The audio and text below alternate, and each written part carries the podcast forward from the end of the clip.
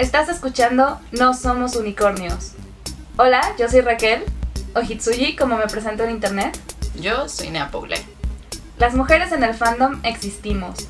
En este podcast hablamos de cosas frikis, libros, anime, cosplay, fanfiction y todos nuestros intereses. Básicamente fangirleo al mil por mil.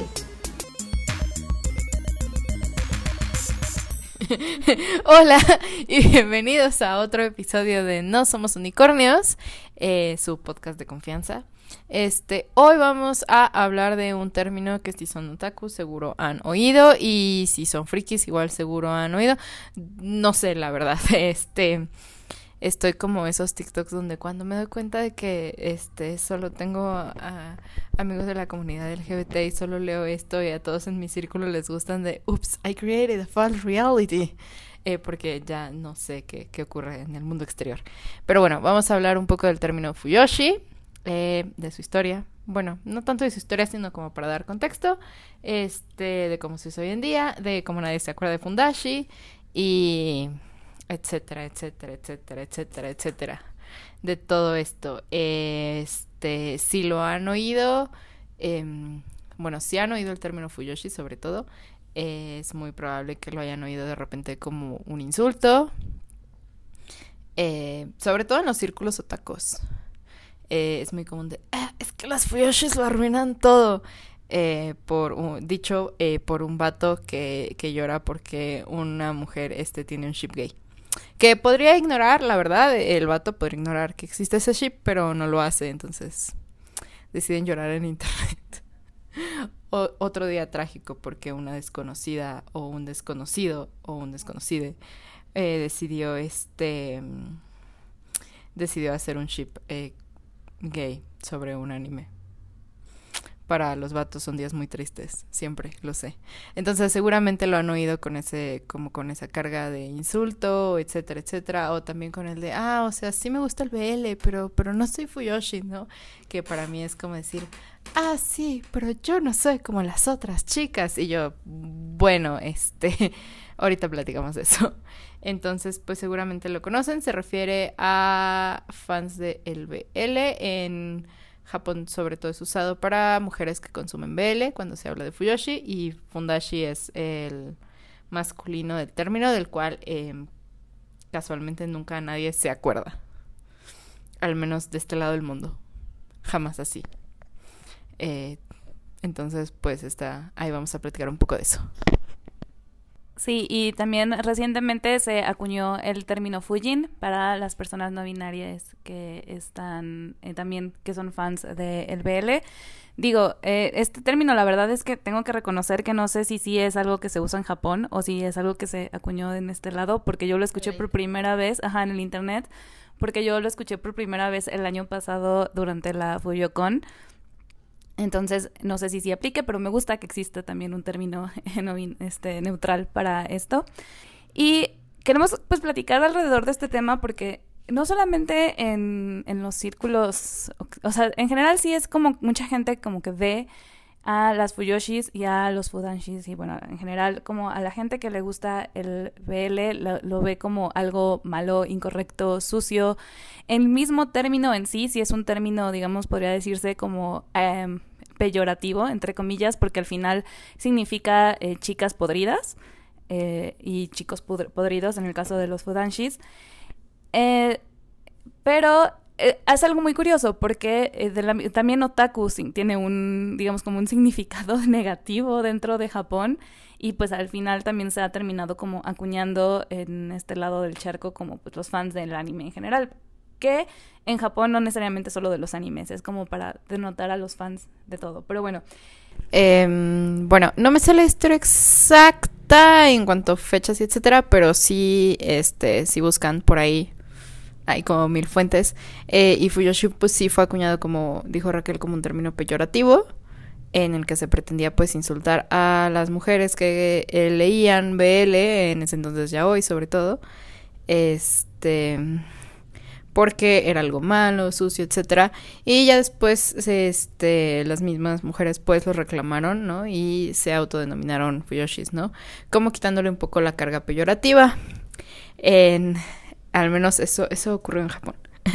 este, aquí, eh, aquí he visto pasar tantas fases de ese término que ya, y que ya no sé en cuál estamos. Em,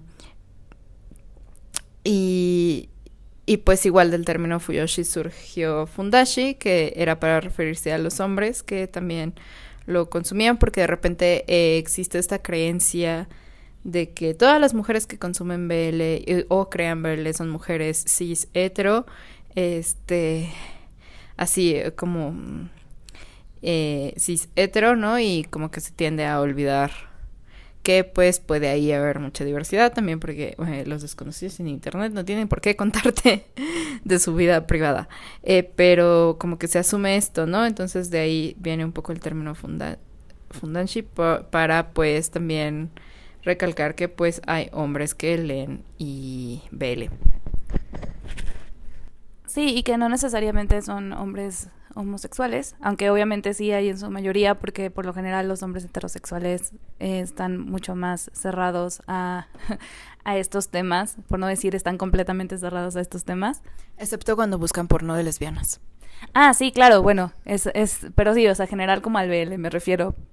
Algo, o sea, como de lo que queríamos como platicar acá es justo esta como rechazo por así decirlo, que eh, se está viendo mucho recientemente, aunque en realidad han habido como ciclos, efectivamente, porque en general, eh, pues viene como mucho alrededor, o sea, como muchas discusiones alrededor de la existencia del BL, específicamente del yaoi, eh, por el... La, o por la manera en la que se, abordan las historias o por el contenido, en muchos casos, pornográfico que existe en esto, en estos, eh, en, estos mangas, en el que pues hay como mucho rechazo, como mucha, mucha cuestión de decir como, ah, pues es que es únicamente fetichizar a los hombres gays o es que todas las historias son súper, eh, solamente hay violaciones o, ay, es que solamente este, son chicos bonitos.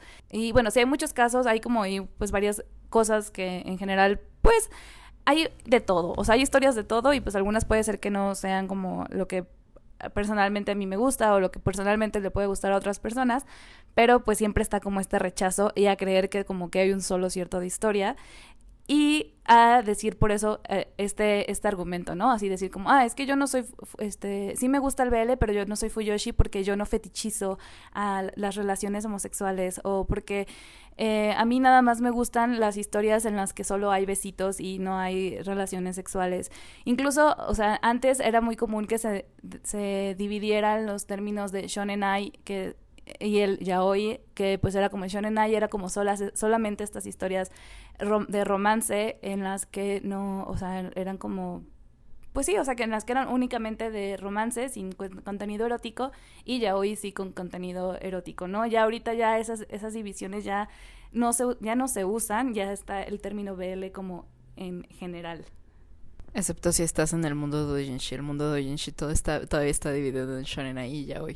De hecho, en realidad, justo el, el término fuyoshi y, como todas estas cuestiones del yaoi y del BL originalmente nacieron del dojinshi, porque antes las revistas, las revistas que publicaban manga, incluso las eróticas, eh, o sea, las revistas para adultos, no publicaban este tipo de historias por la homofobia que existía y que sigue existiendo, no solamente, o sea, en, en, Japón y pues en todo el mundo, que también de ahí nace muchas veces el rechazo a utilizar los términos y a, a decir, incluso que, que, gustan de estas historias, ¿no? Entonces, fuera a través de los dojinshis, que qué bueno que, que, sacó el tema Nea, que pues comienza a, a crearse el, el, el, yaoi y el shonenai también, aunque el shonenai sí era más común que sí lo publicaran también en revistas. Sí, justo, además como que está, cre em, bueno, ya mencionamos, ¿no? En el BL específicamente hay historias de todo tipo, igual que las hay en el GL, que también tiene sus asuntos. Eh, e igual que las hay en los romances este, heterosexuales. Eh, y justo cuando se cuestiona, eh, bueno, el GL no tiene casi visibilidad, lamentablemente, pero cuando se le cuestiona al BL, eh, ah, es que este romance es tóxico, es que este romance es lo otro, eh, siempre, o sea, creo que sí podemos discutir todas estas cosas, pero siempre me pregunto, este, ¿por qué no son cosas que se le exijan con la misma fuerza? a los romances heterosexuales, ¿no? O a la erótica heterosexual. porque este sí, sí lo ves como muy de, ah, es que eh, yo no leo BL porque pues solo es romance tóxico, no sé qué, pero pues también ocurre fuera de, entonces sí creo que hay como un sesgo ahí, este, sí creo que hay como un sesgo y que eso como que de repente contribuye a la idea de que todas las Fuyoshis tienen la misma clase de gustos, eh, o bueno, que todos los Fuyins tienen la misma clase de gustos eh, e ideas sobre el BL. Lo cual pues no es cierto, ¿no? Ya, ya, ya quedamos en que hay BL de todo tipo, ¿no? Pero, y que también hay, y que, este, y que también hay pues autores que les gusta explorar todo tipo de temas eh, dentro de este, dentro de este Mm, bueno, mm, no me encanta la idea. De, sí entiendo por qué es llamado género, no me encanta la idea, porque siento que en algún punto son etiquetas que no deberían ser necesarias, pero pues todavía no estamos en ese punto de la historia, ¿no? Entonces eh, sí, sí hay como que muchos eh, intereses. Y también pues está la, la idea de que eh, solo las mujeres escriben BL, ¿no? Porque pues no, no hay nada más incorrecto en el mundo, ¿no? Por ejemplo, eh, por ejemplo, en el género del Danmei, a pesar de que sí ha sido como cultivado un género de mujeres para mujeres, o una como demografía de mujeres para mujeres, pues sí hay autores hombres, como Feitian. igual en el, igual hay cómics BL escritos por hombres, como, ay, ¿cómo se llama? Gongorotame. Ajá. El Gongorotame, el nombre del manga. Ah, el el marido de mi hermano se llama. Ajá, que justo mucha gente, que justo, cosa curiosa, siempre veo a gente alabándolo de, ay, es que sí lo escribió un hombre, y es que no está fetichizado, y es que, este, usa datos, y lo hizo como para, este, dar contexto sobre las relaciones homosexuales en Japón, y luego buscas a Gongorotame y encuentras el resto de sus trabajos porque es un autor que sí suele explorar mucho la cierto tipo de erótica. y tiene bastantes cosas publicadas en Vara, ¿no? Creo. Que bueno, sí es como otro subgénero dentro del manga que eh, era más dirigido hacia los hombres. Pero bueno, eh, todos leemos de todo al final de cuentas. Sí, bueno, aprovechando que sacaste justo a este mangaka, eh, es que hay un fenómeno muy curioso en, bueno, no es un fenómeno, pues más bien creo que mucha de esta creencia de que las mujeres, de que bueno, que el BL está solamente lo escriben las mujeres es un poco porque digamos que sí hubo como una cierta división en cuanto al contenido eh, de Boys Love que se creaba en que se crea incluso todavía un poco en Japón en, cuanto a estilos. No necesariamente si eran como eh, autoras ni nada y algo así, pero hay un término que se llama gay comi, que es básicamente como gay comic, pero en japonés, que era, eran revistas de eh, contenido gay, pero de, eh, creado por hombres para hombres y muchas veces estas historias eran pues al, por lo que se caracterizan por lo que se caracterizan digamos es que el, el diseño de los personajes pues eran como mucho más eh, sí, más grandes, más fuertes, no necesariamente como tan estilizados o como tan eh, apegados, digamos, como un poco como al estilo shoujo manga, que, eh, bueno, no, no, sé, o sea, como el vara que dice, aunque en realidad... El el, ¿Qué? A los bishonen, eso, sí, exacto. O sea, no eran bishonen, eran más eh, musculosos, más peludos, más grandes muchas veces como digamos como el tipo de hombre que justamente a estos hombres gays les gustaba, no todos, obviamente porque la comunidad LGBT no es un monolito, eh, en general nadie es un monolito, este, pero eh, pues básicamente era como el tipo de manga gay que, estaba eh, dirigido a hombres adultos, ahí fue de hecho donde empezó a publicar eh, Gongorotame, pero que sí es súper chistoso esto porque también va un poco de la mano como de esta idea de que el contenido de este tipo necesariamente tendría que ser contenido eh, puro, bonito, porque pues eso es lo que pasa, ¿no? Con este cómic, con este manga que tiene este autor del el marido de mi hermana, que él escribió un poco como un manual de acercamiento de la, a la él, lo escribió, este, este manga, él no lo escribió pensando en la comunidad gay. Este manga él lo escribió pensando en, en la, eh, en los fans que no, no pertenecían a esta comunidad, ¿no? Entonces, es muy curioso y por el otro lado tiene este otro, estos otros mangas que son mangas súper fuertes que contienen contenidos eh, de violencia sexual. Contenidos. contienen contenidos, gracias. sí, yo no sé hablar. Este, que tienen contenidos de, eh, pues de violencia sexual muy grande, de tortura, de sadomasoquismo y cosas así que incluso dentro del mismo, como, digamos, como del mismo gremio de mangakas, eh, hombres gays fue muy criticado. Entonces es como estos dos como digamos como lados que existe y pues también como el querer como que todo sea como perfecto en las narrativas LGBT y todo y también ya no sé hacia dónde voy. I mean, eh, Gongorotame got range. Este, también le pasó algo parecido a Hyundai cuando eh, salió al mundo eh, Gambare Nakamura. Que tiene mangas que yo no catalogaría tal cual Vélez, sino que pues, son thrillers psicológicos. Y de horror. Y de horror. Que pues sí, sí están como en el BL, pero. ¿Puedo hacer un paréntesis? Es que es justo lo que tú dices. El problema de, de, clasificar el BL como un género es que en realidad dentro del BL pueden haber muchos géneros.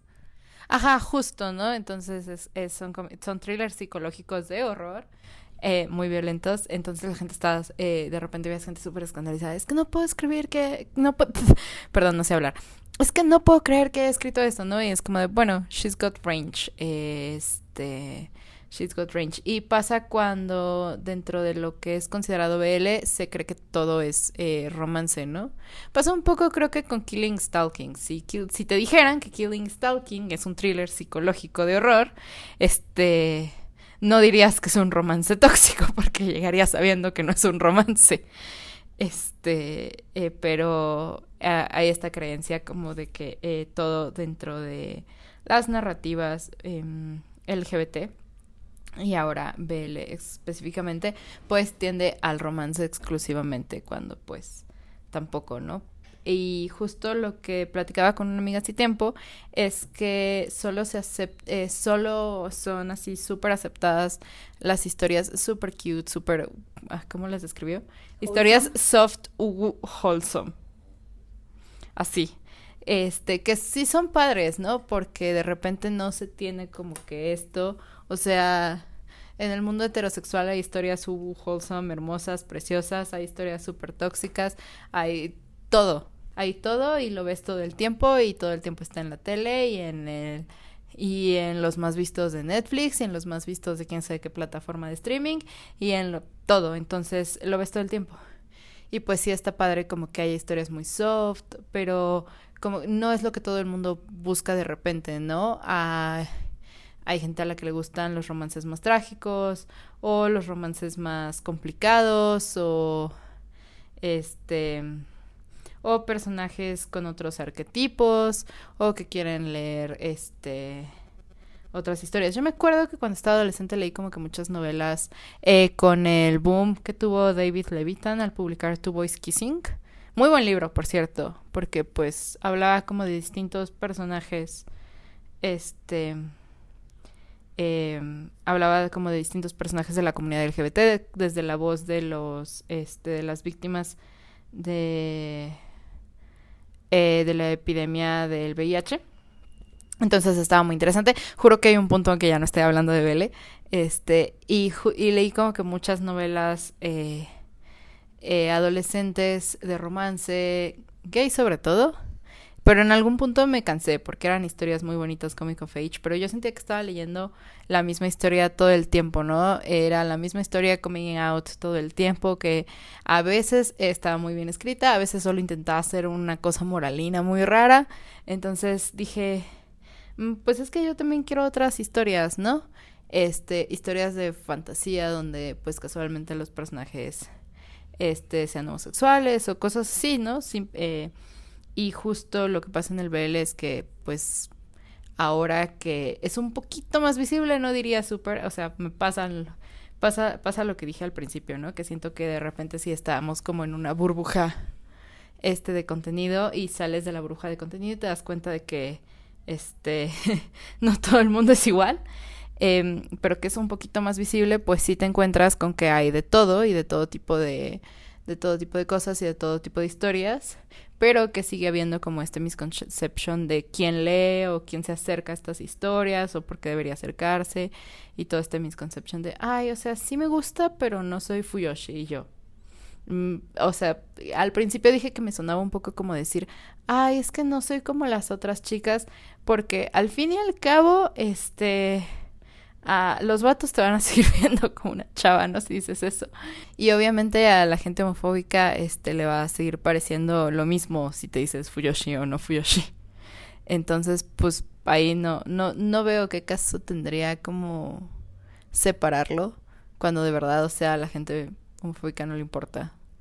No le importa eh, este, esa separación, ¿no? De si, eh, ah, sí, es que este contenido es puro y este no, lo van a odiar igual. Además también, ¿quién marca el parámetro de qué es puro y qué es impuro, no? También eso es como, el, las, en el podcast pasado hablábamos como de los choques culturales y todo, y creo que también pasa mucho en, en estas cuestiones de, el BL, y no solamente el BL que se crea en Japón, sino que siempre está como este elemento de qué es lo que nosotros consideramos como moralmente correcto o las pautas de relación eh, adecuadas.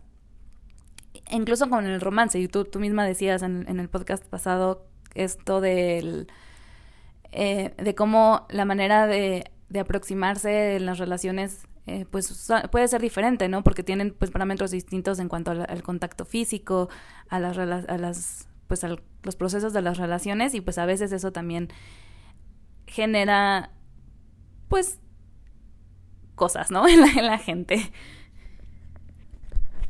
Sí, justo, o sea, ¿quién lo marca? Yo creo que hoy en día sí hay como que cierto eh, puritanismo gringo de repente metido en todo esto. Eh, de quién dice que está bien moralmente, que no, etcétera. O que dice, no, es que tu historia no es wholesome si tiene contenido erótico, no sé qué, y es como de, no, pues también puede ser como que wholesome, ¿no? O sea, hay historias muy wholesome sin ninguna clase de contenido erótico porque no es el target, no es lo que quieren los autores, etcétera, etcétera. Y hay historias como por ejemplo de Koboko que sí tienen contenido erótico y que de hecho de Koboko Sugar Days fue publicado en una revista Yo Yosei para mujeres adultas. Que bueno, las demografías son a little bullshit, pero existen y a veces son útiles como para darte ideas de en qué tonos podría estar narrada la historia. Eh, y es una historia, y de Koboko pues es una historia super wholesome, este, de amigos de la infancia que después se enamoran. Entonces pues eso, eso ocurre, ¿no? Eh, de que no, es que ya no puede ser este como que wholesome si tiene como que contenido erótico. Pues no necesariamente, ¿no? Creo que hay muchos tonos y muchas maneras de narrar.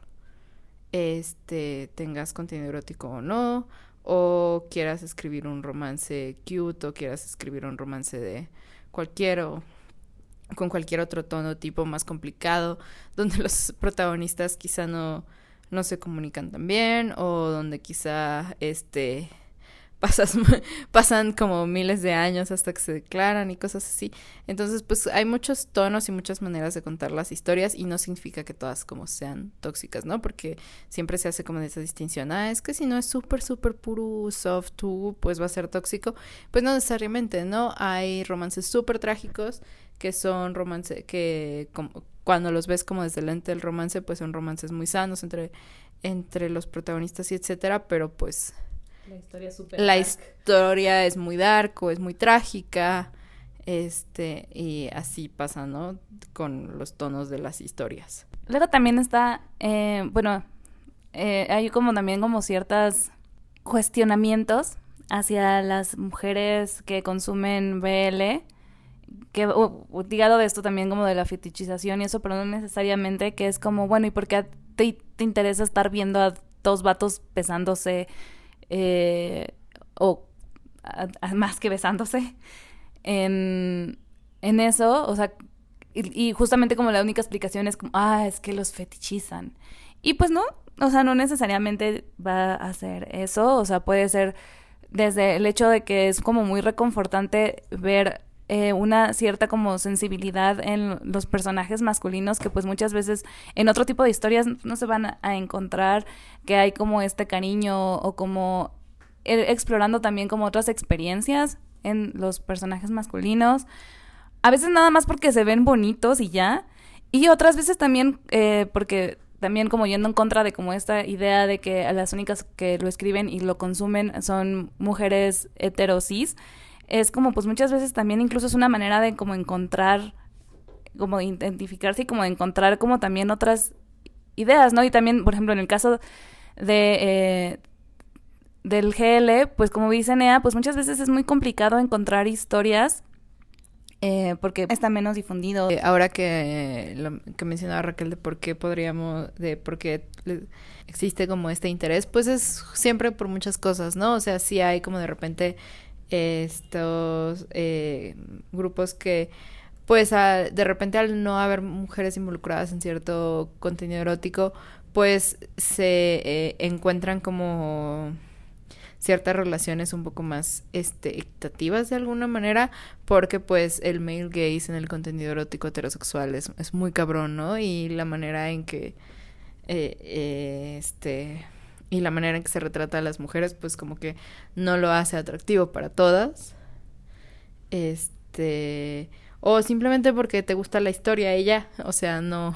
a veces no hay razones más profundas más que eso. Todo esto cabe dentro del término Fuyoshi, la verdad. Porque pues estamos hablando de gente que disfruta de cierto tipo de historias. Ah, bueno, más bien, historias que, comparten cierto tipo de, de características. Y ya te puede gustar todo tipo de, historias dentro de eso. Que también ahorita estaba pensando que una de las razones por las cuales también hay tanto rechazo hacia las historias BL y hacia las fans del BL es porque siempre la sexualidad femenina ha sido muy castigada y el hecho de como que la idea de que las mujeres experimenten eh, eróticamente con estas historias y que no, o sea, no sé, que les guste igual que les excite puede ser, porque también eso a veces es como de, no, pero ¿cómo? Las mujeres tienen este derechos a, vivir su sexualidad, wow, ¿no? Qué concepto. Em, sí. Sí, pero bueno, eh, la sexualidad de las mujeres básicamente fue descubierta hace cinco minutos. Y, y, yo creo que en cinco minutos la van a volver a descubrir, porque ya se les va a haber olvidado. Eh, entonces, pues sí ocurre mucho esto, ¿no? De la idea de, oh, es que cómo, cómo, cómo esto, ¿no? ¿Cómo es que, cómo es que pasa? ¿Cómo es que ocurre? Oh, las mujeres también experimentan con su sexualidad. Oh, Dios mío, llevémonos todas las manos a la cabeza en modo escandalizado. entonces, pues ocurre, ocurre eso mucho, ¿no? Y no solo de las mujeres en general, también de los jóvenes, como que no hay muchas historias, eh, no solo BL, sino en general LGBT, eh, dirigidas a, todo el young adult. No me gusta el término, pero dejémoslo así. Young adult, eh, muchos mangas, muchas historias, este, etcétera, etcétera. Igual la gente se escandaliza, ¿no? Porque pues esto, todo esto probablemente, todo esto muy seguramente no tiene contenido erótico, pero sí tiene como estas sí, sí tiene adolescentes que igual se hacen preguntas, exploran un poco su sexualidad, su historia, su identidad, etcétera, etcétera. Entonces, pues, eh, la gente igual eh, se lleva las manos a la cabeza en modo escandalizado. Sí, y bueno, también aprovechando que ya como que incluiste a los jóvenes y eso, no vamos a cometer exactamente lo mismo que de lo que nos quejábamos, también pues hablar de los fudanshis, porque pues eh, muchas veces al, justamente al decir como, ah, es que estas historias solo las crean las, y las consumen mujeres, pues olvidan que también existen muchos, muchos eh, chicos que eh, también se sienten, pues les gustan estas historias, muchas veces también se sienten más cercanos a estas historias, pues han experimentado esas cosas. Eh, han pasado quizás por esos por, procesos que a veces cuentan en estas historias como que siento que de alguna manera también como que se les se les invisibiliza porque se se quiere como generar esta narrativa, ¿no? De que es que esto es malo y entonces pues no les va a gustar a los hombres gays porque los hombres gays más bien prefieren consumir otras cosas cuando no necesariamente, digo, habrá algunos que sí y habrá otros que no, pero pues todo el mundo es distinto. Y algo muy curioso, que alguna vez hablando, hace rato que estábamos hablando de, de Gongoro, que no es Tame, ya vi esta Game, ahí me equivoqué en su apellido, pero pues es que no, no, no le he leído aún al, señor. Em, algún día lo haré. Eh, em, que curiosamente en Japón es mucho más aceptable eh, decir que eres fudanshi a decir que eres homosexual. Digo, no sé qué tan cierto sea, eh, no tengo el, eh, digamos, la, certeza de que sí fue algo que dijo él, simplemente en algún punto como por ahí lo leí, que existía como esta cuestión. Por el otro lado también estamos dejando como muy de lado, em, pues esto que comentaba hace ratito, lo del gay comi y también como toda esta cuestión del vara, que de hecho vara en sí es un eh, término, es un slur japonés para referirse a los homosexuales, entonces igual no es tan correcto utilizarlo. Hay otro término que no me acuerdo cuál es, pero que eh, sí como que hay como todo también un montón como de eh, cosas alrededor de este término. Hay revistas, las películas también. Y algo bien interesante es que eh, Yukio Mishima, un escritor japonés que es como pues, muy famoso, que escribió, pues, entre otras cosas, eh, Confesiones de una máscara, ajá, que pues es el único libro que yo he leído de él. Él, eh, e, este término del, del, bueno, de vara y todo eso fue porque había una revista que se llamaba Vara algo, como la rosa... no me acuerdo, no me acuerdo cuál era el significado, pero básicamente con fotos, o sea, era una revista erótica para hombres y pues habían fotos de él, este, ahí se pusieron sus fotos y como que es como este tipo de contenido erótico que también es BL, pero es específicamente creado por hombres, que pues la verdad es que también pues, no, se conoce, muchas veces se ignora al, también ignora, al querer como invisibilizar a este otro lado de los fudanshis. Entonces, bueno, pues ya este es como otro tema, la verdad es que tampoco es como que tengamos mucho conocimiento de él, porque eh, pues tampoco, digo, yo he leído muy poquitas cosas de este Guachi chomis, creo que se llama el, el, término correcto que se debería usar para, ahorita les digo bien cómo es, pero de para historias vara, pero, pero sí. Sí, creo que un poco al querer como insultar a las mujeres, eh, este, ay, es que solo lo hacen ellas por fetiche, no sé qué, eh, se invisibiliza todo esto, ¿no? Y a muchos hombres homosexuales o y a muchas mujeres dentro del colectivo, entonces como que al querer insultar a las mujeres de o cuestionar lo que están leyendo, escribiendo, haciendo, dibujando, este al querer hacer eso, pues se, se, invisibiliza como que un montón de otras cosas, ¿no? Y, y justo, ¿no? Al querer como decir, oh, sí, es que las Fuyoshis arruinaron no sé qué, este de repente pues te olvidas que no que ni todas las Fuyoshis son mujeres eh, heterosis ni to ni son ni pues entre quienes les gusta el BL, pues todas son mujeres, etcétera, etcétera. Entonces, como que olvidas, se olvidan muchas cosas ahí. Ya encontré, perdón, no me acordaba del término, es gachimuchi. Es el término que se usa comúnmente entre el, mismo Japón para hablar del BL que está con personajes musculosos. y acaba de salir mi roomie de su cuarto con una cara no context. Le gusta que lo rellenen como pavo. Sí, bueno. Eh, ¿Qué iba a decir? Ah, bueno, pues creo que ya no queda gran cosa como por decir, salvo que, pues justo como eh, las generalizaciones no le ayudan a nadie y eh, muchas en este caso están llenas de prejuicios contra las mujeres, los hombres gays, eh, etcétera, homofobia, etcétera, etcétera, etcétera. Sí, y pues que, pues viva, los, vivas, viva, les Fujin. Em, y pues eso es, todo por este programa. En, eh, si quieren en algún punto que hagamos como un programa de recomendaciones BL, en, en, realidad ya hemos hecho varios. La mayoría de los de, de, los de, los capítulos en los que hacemos recomendaciones salen una que otra recomendación BL porque pues es un no, un género, pues es una temática que nos suele gustar. Entonces, pues si quieren más, pues ahí nos pueden decir más. También si quieren contarnos cuál ha sido su experiencia, si conocían este término, si ustedes son eh, Fuyoshis o Fudanshis o Fujin, eh, pues platíquenos también, ahí en el outro están nuestras redes sociales. Y pues eso es todo por este episodio. Adiós. Me pueden encontrar como arroba hitsuyi. Me pueden encontrar en Twitter como arroba neapoglen. También pueden seguir a nuestro podcast en Twitter. El arroba es notunicornspod. Donde podrán comentarnos sobre él, sugerir temas y aventarnos jitomates virtuales. ¡Hasta la próxima!